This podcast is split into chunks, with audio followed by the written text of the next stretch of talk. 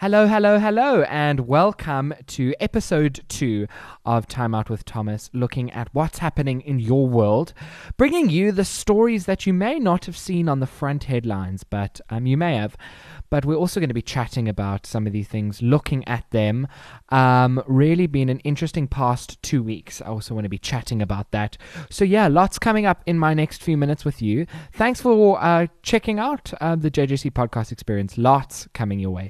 The JJC Podcast Experience. Bringing you the content, the stories, and the insights. We aspire to empower the voice of the unheard. So you may know Lori Loughlin. Um, it's a bit, bit of a story that, that, that that's not that new. Um, with her college admissions scandal, she's from Fuller House um, and has been in the spotlight for a college admissions scandal. Just take a listen to this. We have breaking news in the sweeping college admissions scandal.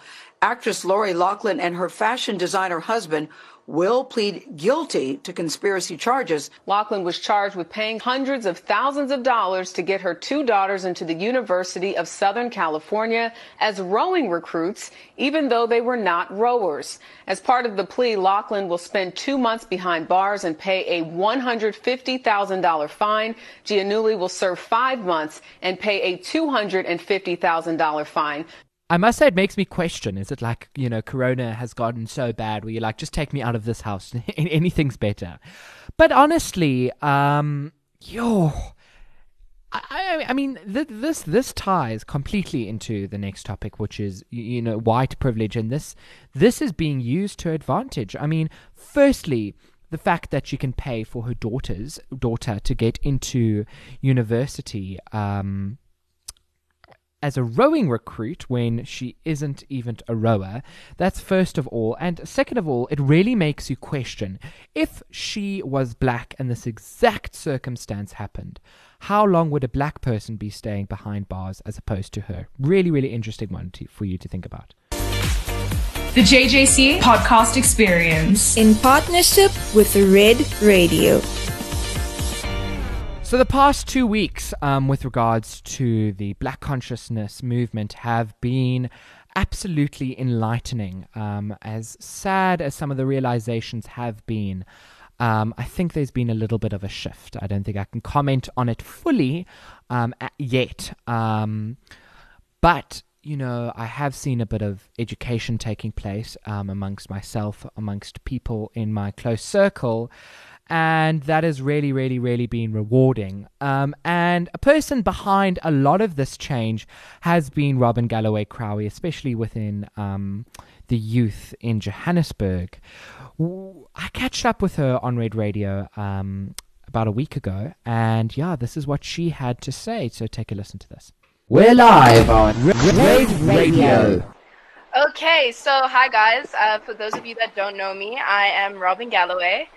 I am 17 years old and I have started the Unfiltered Youth. So it sort of started a few weeks ago. I went on a live speaking about colorism in the industry, the modeling industry.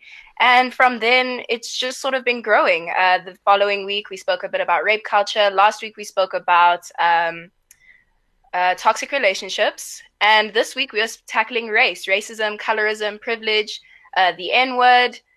And yeah, it's been a really crazy journey, but I've enjoyed every single moment. Did you when when you started doing these lives? I mean, did you anticipate the the mass, uh, you know, youth that have just you know come on and, and supported everything that you've been doing? Um, well, honestly speaking, you know, like it's it was so surreal um, to see the feedback that was given on these lives. Uh, after the first one, a lot of people were asking me when I'm going to do the next one. Uh, everyone wanted me to continue the conversation. Um, and then a few days after that, uh, Vudi reached out to me and wanted me to come and join the team, start my own team. And, you know, I honestly did not expect the amount of support and the amount of love that I've got from all of this. And yeah, I just really hope that we can continue growing. We are here to fight for change in our city. We are the Johannesburg Junior Council.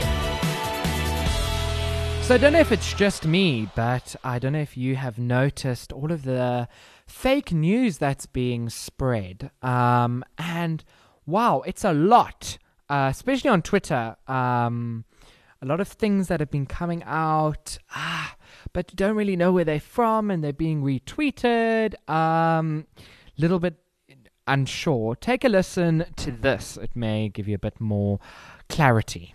New concerns about misinformation and the coronavirus. Researchers at Carnegie Mellon University say nearly half of the Twitter accounts spreading messages about the pandemic are likely computerized bots.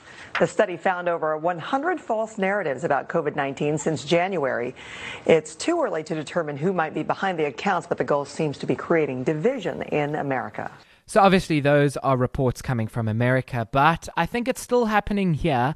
I think it's happening in a little bit of a different way. Uh, I think WhatsApp messages uh, and how that's being spread, um, you know, just forwarding on these things, and you don't even know if it's true. I mean, literally, there is no way to prove the validity of anything that is forwarded on WhatsApp, be it a picture, uh, uh, uh, uh especially a message. Um, yeah, quite quite scary. I know WhatsApp, um, who's owned by Facebook, they were um, you know, requested by the American government to actually uphold their side and and and, and try and mitigate these issues. However, um, WhatsApp has end-to-end encryption, which prevents WhatsApp from accessing any of the messages that are sent.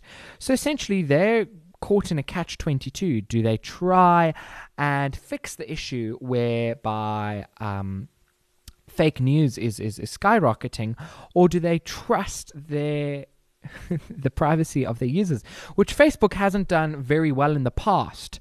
So yeah, really, really going to be interesting seeing how that story develops um, in the next few months. Online on your smartphone or on your favorite podcast app. This is the JJC Podcast Experience. Radio, that ends off our podcast for today. Thank you so much for listening in. I will be back in two weeks' time, um, so keep an eye out for that one, as well as there are many, many, many other podcasts um, down below. So, yeah, really, really, really thanks for tuning in, um, and we will catch you next week. Well, not next week, but yeah, in two weeks' time, we are here every Wednesday, every Saturday. So keep listening and keep engaged.